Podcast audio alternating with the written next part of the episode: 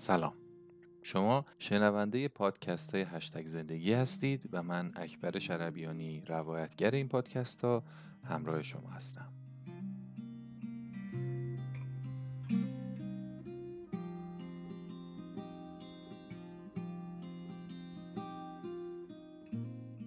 شدم آنکه هستم. اثر اروین یالوم. ترجمه سپیده حبیب. اپیزود چهارم. فصل های هفتم و هشتم.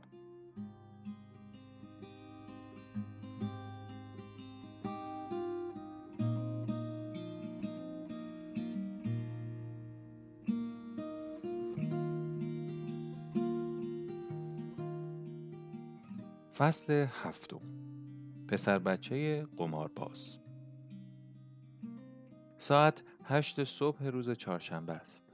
صبحانم را خوردم و قدم زنان مسیر شنی منتهی به مطبم را طی می کنم و تنها برای صبح بخیر گفتن به بونسایم و کندن چند علف هرز توقف کوتاهی دارم. می‌دانم آن علف های هرز کوچک هم حق زندگی دارند ولی نمی توانم اجازه دهم آبی را که بونسای نیاز دارد بمکند. احساس مسرت می کنم. چون قرار است چهار ساعت نوشتن بیوقفه پیش رو داشته باشم. مشتاقم کار را شروع کنم. ولی مثل همیشه نمی‌توانم در برابر چک کردن ایمیل هایم مقاومت کنم و به خودم قول می دهم فقط نیم ساعت و نه بیشتر را به آنها اختصاص دهم. اولین پیام به من خوش آمد می گوید. یادآوری امشب بازی در خانه من است. درها ساعت 6 و 15 دقیقه باز می شود. خوراک لذیذ و گران قیمت فراهم شده است. تند غذا رو بخور چون بازی رأس ساعت 6 و 45 دقیقه شروع می شود. یک عالم هم پول با خودت بیار. کوان اولین واکنشم این بود که پاکش کنم. ولی جلوی خودم را می‌گیرم و میکوشم حسرت و تمنایی را که وجودم را در مینورده تجربه کنم.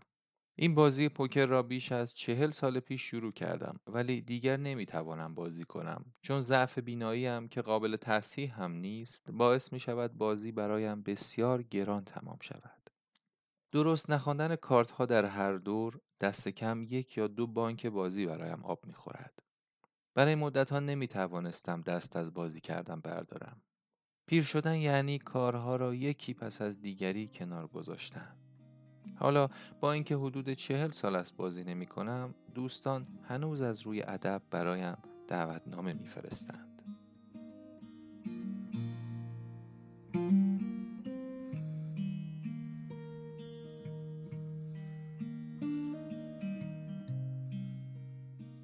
من تنیس، دویدن و زیرابی را هم کنار گذاشتم ولی کنار گذاشتن پوکر چیز دیگری بود. بقیه آنها همه انفرادی بودند ولی پوکر یک تلاش دست جمعی است. این آدم های نازنین همبازی هم بودند و دلم خیلی برایشان تنگ می شود. یک بار برای نهار دوره هم جمع شدیم. در رستوران شیر خط انداختیم و یک دست سری پوکر بازی کردیم تا ببینیم پرداخت صورت حساب با کیست. ولی آن بازی نمی‌شد. دلم برای هیجان و حس درگیر شدن در یک کار پرمخاطره تنگ شده است. همیشه عاشق هیجان شرط بندی بودم و حالا تنها چیزی که برایم باقی مانده واداشتن همسرم به شرط بندی است. شرط بر سر چیزهای احمقانه. او می‌خواهد در مهمانی شام کراوات بزنم و من پاسخ می‌دهم که سر 20 دلار شرط میبندم که امشب حتی یک مرد هم در مهمانی کراوات نمی‌زند. قبلا اعتنا نمی کرد ولی از وقتی پوکر را کنار گذاشتم با پذیرش گاه و بیگاه یک شرط بندی دلم را به دست می آورد. این بازی ها برای مدتی بسیار طولانی بخشی از زندگی من بوده است. چه مدت؟ چند سال پیش یک تماس تلفنی اطلاعاتی در این باره به من داد. تماس از سوی شلی فیشر بود که از پنجم دبستان با او حرف نزده بودم. او یک نوه خواهر دارد که روانشناسی می‌خواند و در یکی از دیدارهای اخیرش متوجه شده بود دارد کتاب هنر درمان مرا می‌خواند و گفته بود هی من اینو می‌شناسم نام خواهرم را در کتابچه تلفن شیکاگو دیسی پیدا کرده بود و با او تماس گرفته بود تا شماره تلفن مرا از او بگیرد. من و شلی مکالمه طولانی داشتیم. به یاد آوردیم که هر روز با هم پیاده به مدرسه می رفتیم. بولینگ بازی می کردیم. ورق و استپبال بازی می کردیم و کارت های بیسبال جمع می کردیم. روز بعد او دوباره زنگ زد ارف دیروز گفتی به دنبال خاطراتی از گذشتت هستی خب یه چیز دیگه درباره تو یادم اومد تو مشکل قمار کردن داشتی. وادارم می‌کردی به جای پول شرط بندی با کارتبای بیسبال رامی بازی کنیم. می‌خواستی سر همه چی شرط ببندی. یادمه یه روز سر رنگ ماشین بعدی که وارد خیابون میشه شرط بستی. یادم است از بخت آزمایی کیف می‌کردی. بخت آزمایی سالها بود دربارهش فکر نکرده بودم. کلمات شلی یک خاطره قدیمی را زنده کرد. وقتی حدوداً یازده یا دوازده ساله بودم پدرم مغازه خاربار فروشی را به لیکور فروشی تبدیل کرد و زندگی برای مادر و پدرم کمی آسانتر شد. دیگر غذای فاسد شده برای دور انداختن رفتن به بازار عمده فروشی تره بار در ساعت پنج صبح و شقه گوشت گوساله برای بریدن در کار نبود.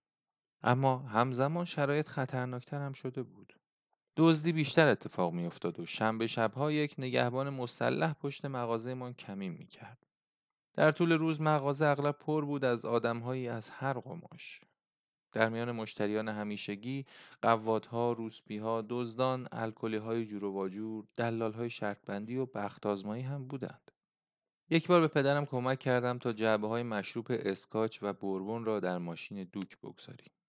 دوک یکی از بهترین مشتری های ما بود و من مجذوب برازندگیش بودم. اسای دست آجی، پالتوی چهار دکمه کشمیر آبی شیک که با کلاه شاپوی آبی رنگش همخوانی داشت و کادیلاک سفید دراز و درخشانش.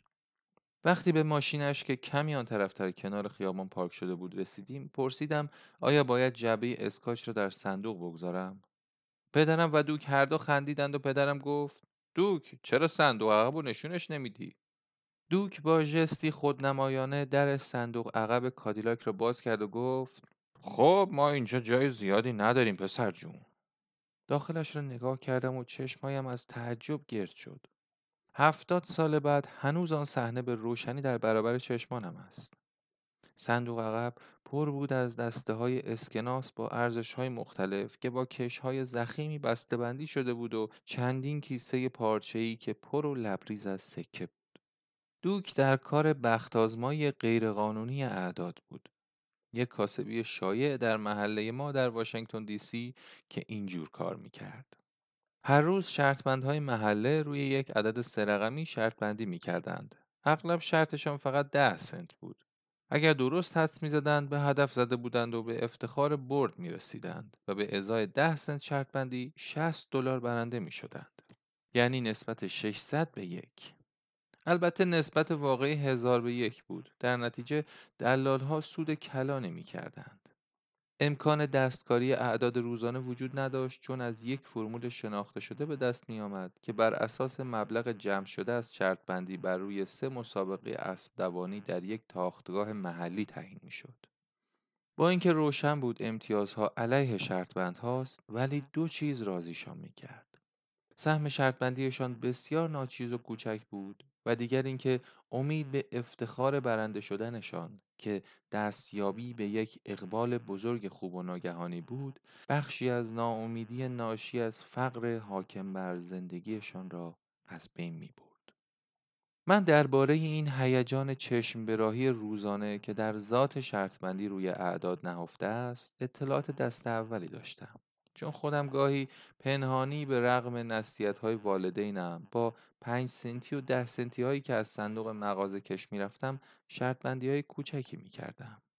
یادآوری این دزدی حقیر حتی حالا هم از شرم و خفت آبم می کند.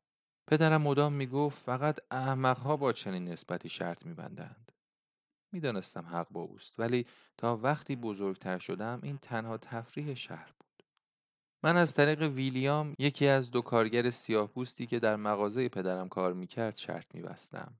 همیشه قول می‌دادم اگر برنده شوم 25 درصد پول را به او بدهم. ویلیام مرد الکلی سرزنده و جذابی بود اما نمونه کامل صداقت نبود و هرگز نفهمیدم که او واقعا پول مرا وارد شرط بندی می کرد یا ده سنتی هم را در جیبش میگذاشت یا خودش با آن شرط میبست. به هر حال هرگز برنده نشدم و حدس می‌زنم اگر هم شده بودم ویلیام بهانه می آورد که مثلا دلال آن روز نیامده و یا داستان مشابهی سر هم می کرد. در نهایت با کشف شرط بندی های بیسبال، تاسبازی، ورق و مهمتر از همه پوکر این کاسبی را رها کردم.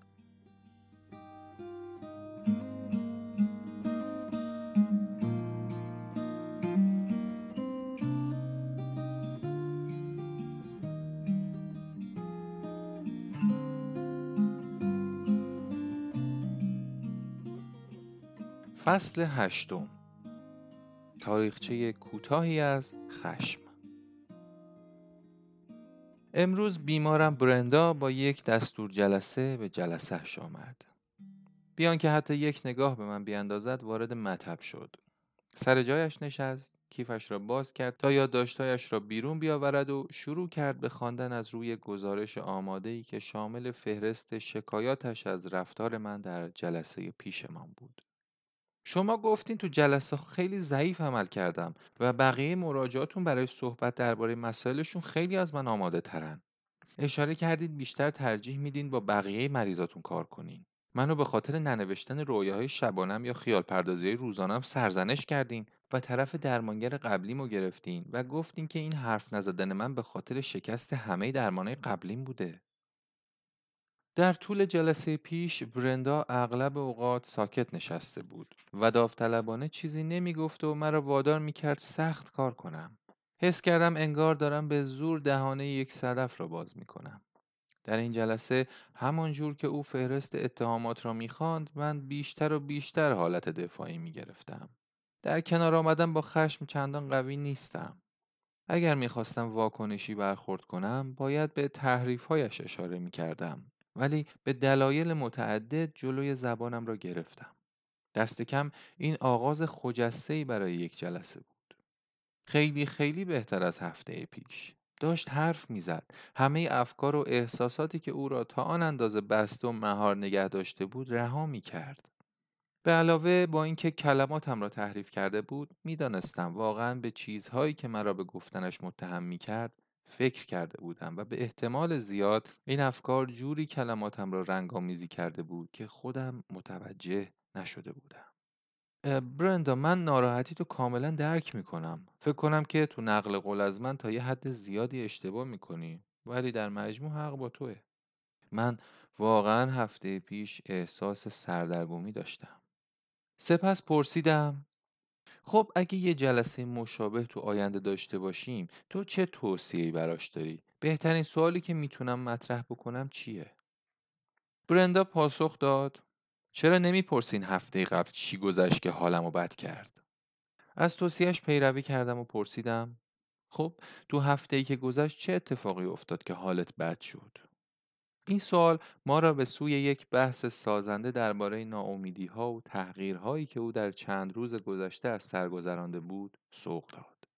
در اواخر جلسه به آغاز آن برگشتم و پرسیدم این همه خشم نسبت به من چه حسی به او می‌داد. وقتی احساس قدردانیش از من را برای اینکه او را جدی گرفتم، مسئولیت خودم را پذیرفتم و به کارم با او ادامه دادم را بیان می کرد، به گریه افتاد.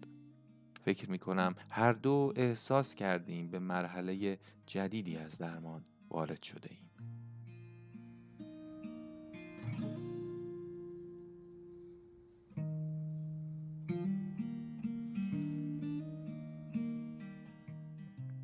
این جلسه باعث شد وقتی در امتداد نهر به سوی خانه دوچرخه سواری می کردم درباره خشم فکر کنم. با اینکه از شیوه پرداختنم به این اتفاق راضی بودم می‌دانم کار شخصی بیشتری در این حوزه دارم و اگر تا این اندازه برندا را دوست نداشتم بیش از اینها ناراحت می شدم و می‌دانستم انتقاد از من چقدر برایش سخت است. همچنین تردیدی نداشتم که اگر بیمارم یک مرد عصبانی بود احساس تهدید بیشتری می کردم. رویارویی چه شخصی و چه حرفه‌ای همیشه مرا ناراحت و معذب کرده و به دقت از سمت‌های اجرایی نظیر ریاست، سرپرستی کمیته و مدیریت دانشکده که نیازمند رویارویی است پرهیز کردم. فقط یک بار چند سال پس از پایان دوره دستیاری پذیرفتم در یک مصاحبه برای سمت ریاست در دانشگاه خودم یعنی جانز هاپکینز شرکت کنم. خوشبختانه هم برای من و هم برای آنها داوطلب دیگری برای این سمت انتخاب شد. همیشه به خودم گفتم پرهیز از سمت‌های اجرایی حرکت عاقلانه‌ای بوده چون قدرت واقعی من در پژوهش و کار بالینی و نوشتن است ولی اکنون باید اعتراف کنم که ترسم از تعارضها و کمرویی فراگیرم نقش مهمی در این مسئله داشته است. همسرم که می‌داند من تنها جمعهای چهار یا حداکثر شش نفره را دوست دارم برایش خندهدار است که چگونه در گروه درمانی خبره شدم. ولی در واقع تجربه هم در رهبری گروه های درمانی جنبه درمانی داشت نه فقط برای بیمارانم بلکه نیز برای خودم.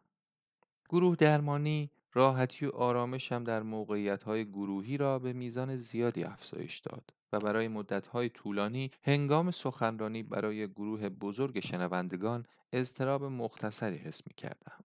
ولی بدتر چنین سخنرانی هایی را همیشه بر اساس شرایط خودم پیش می بردم. مناظره عمومی خودجوش رویارویی نمی خواهم. در چنین موقعیت هایی نمی توانم سری فکر کنم. یکی از مزایای پیری این است که حضار خیلی متفاوت با من برخورد می کنند. سالها شاید دهه هاست که هیچ همکار یا پرسشگری در حضور جمع مرا به چالش کلامی نکشیده است. دوچرخم را برای ده دقیقه نگه داشتم تا تمرین تیم تنیس دبیرستان گان را تماشا کنم و به روزهایی که در تیم تنیس دبیرستان روزولت گذراندم فکر کردم. من شماره شش در تیم شش نفره بودم اما بسیار بهتر از نلسون که بازیکن شماره پنج بود بازی می کردم. این حال هر وقت ما دو نفر با هم بازی می کردیم او مرا با پرخاشگری و فهاشیش و حتی بیش از آن با متوقف کردن بازی در لحظات حساس و بی حرکت ایستادن در سکوت برای دعا کردن مرعوب می کرد.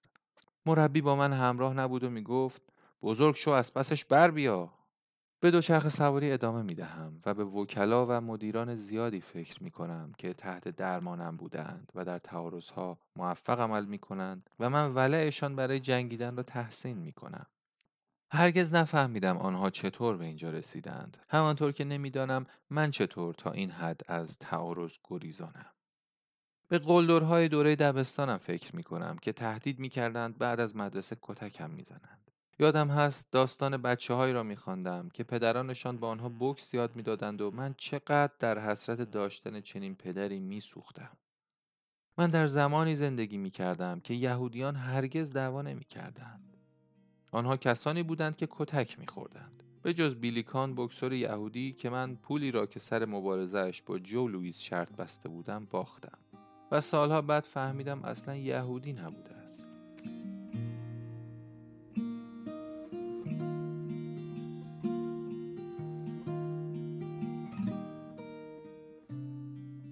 دفاع از خود در چهارده سال اول زندگی هم مسئله کم اهمیتی نبود. محلم ناامن بود و حتی رفت و آمدهای کوتاه از خانه هم خطرناک بود. سه بار در هفته به سینما سیلوان می‌رفتم که به مغازه خیلی نزدیک بود. از آنجا که هر بار دو فیلم نمایش داده می‌شد، هفته ای شش فیلم می دیدم که معمولا وسترن یا درباره جنگ جهانی دوم بود. والدینم بیمعطلی اجازه می‌دادند بروم چون فکر می‌کردند در سالن سینما جایم امن است.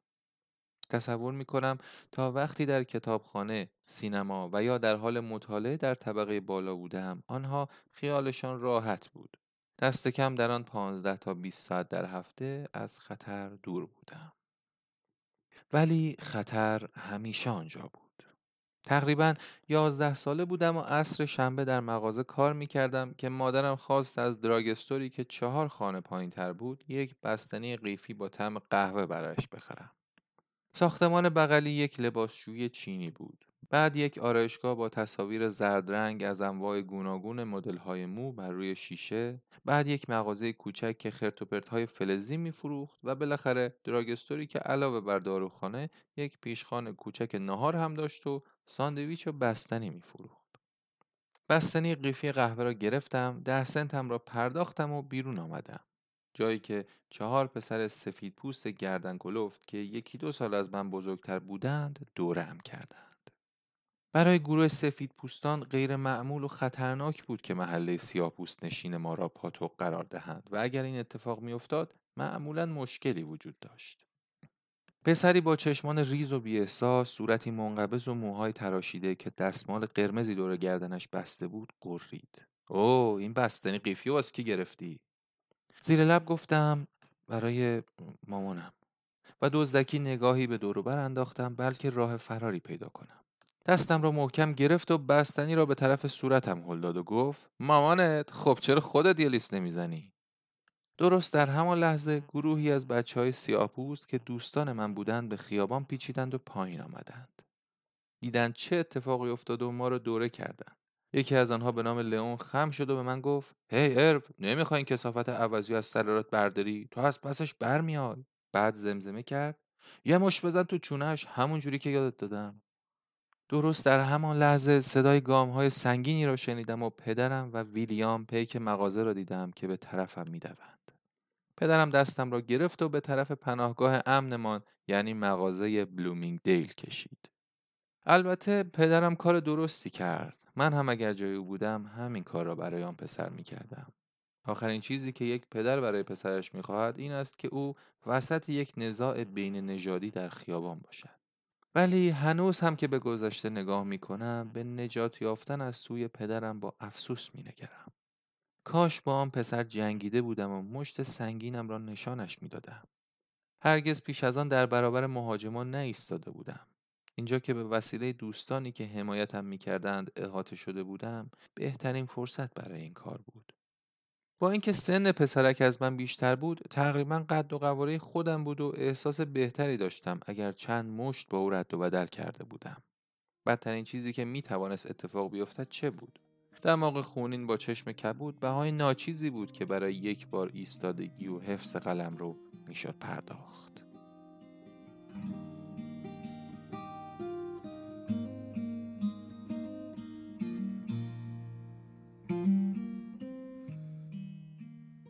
می‌دانم الگوهای رفتاری بزرگسالان پیچیده است و هرگز با یک اتفاق واحد آغاز نمی شود و با این حال بر این باورم که معذب بودنم در کنار آمدن با خشم آشکار پرهیزم از رویارویی حتی بحث های داغ اکراهم از پذیرش سمت‌های اجرایی که مستلزم رویارویی و مباحثه است همه و همه شکل متفاوتی به خود می گرفت اگر آن شب بسیار دور پدرم و ویلیام مرا از وسط دعوا بیرون نمی کشیدند. ولی این را هم می‌فهمم که در محیطی مملو و از ترس بزرگ شدم. میله های آهنی بر پنجره های مغازه، خطر فراگیر و داستانهایی درباره شکار و کشته شدن یهودیان اروپایی بالای سرمان میگشت. فرار تنها راهکاری بود که پدرم به من یاد داد.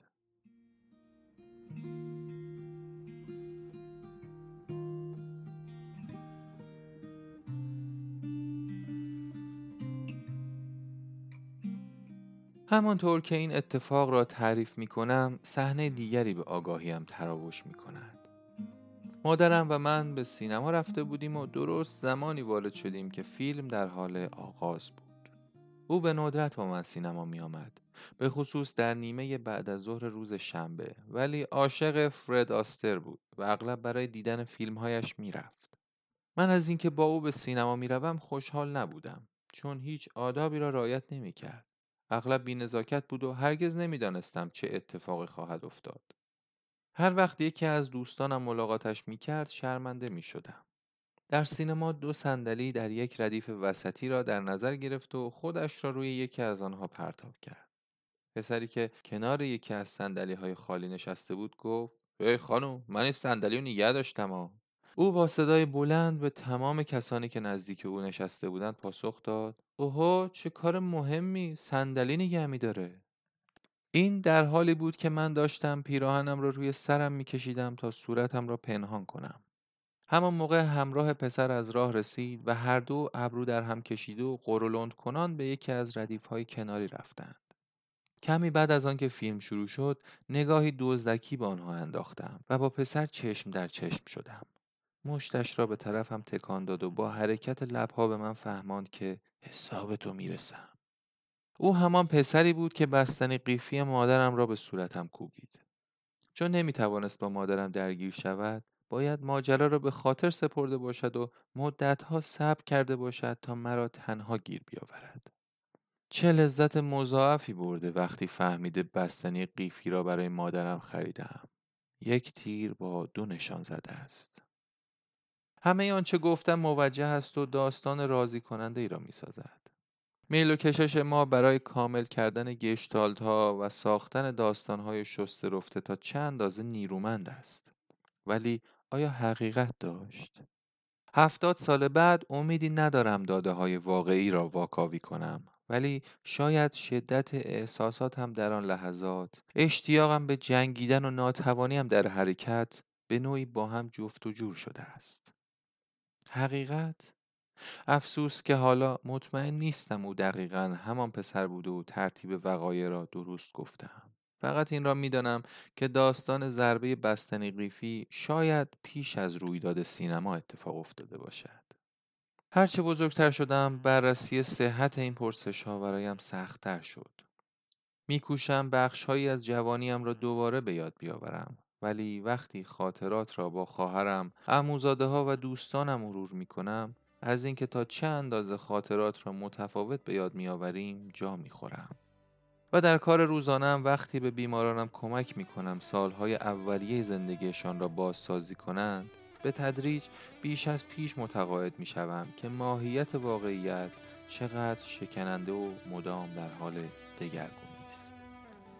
تردیدی نیست که زندگی نامه ها از جمله این یکی بسیار ساختگی تر و خیال پردازانه تر از آنی هستند که فکر می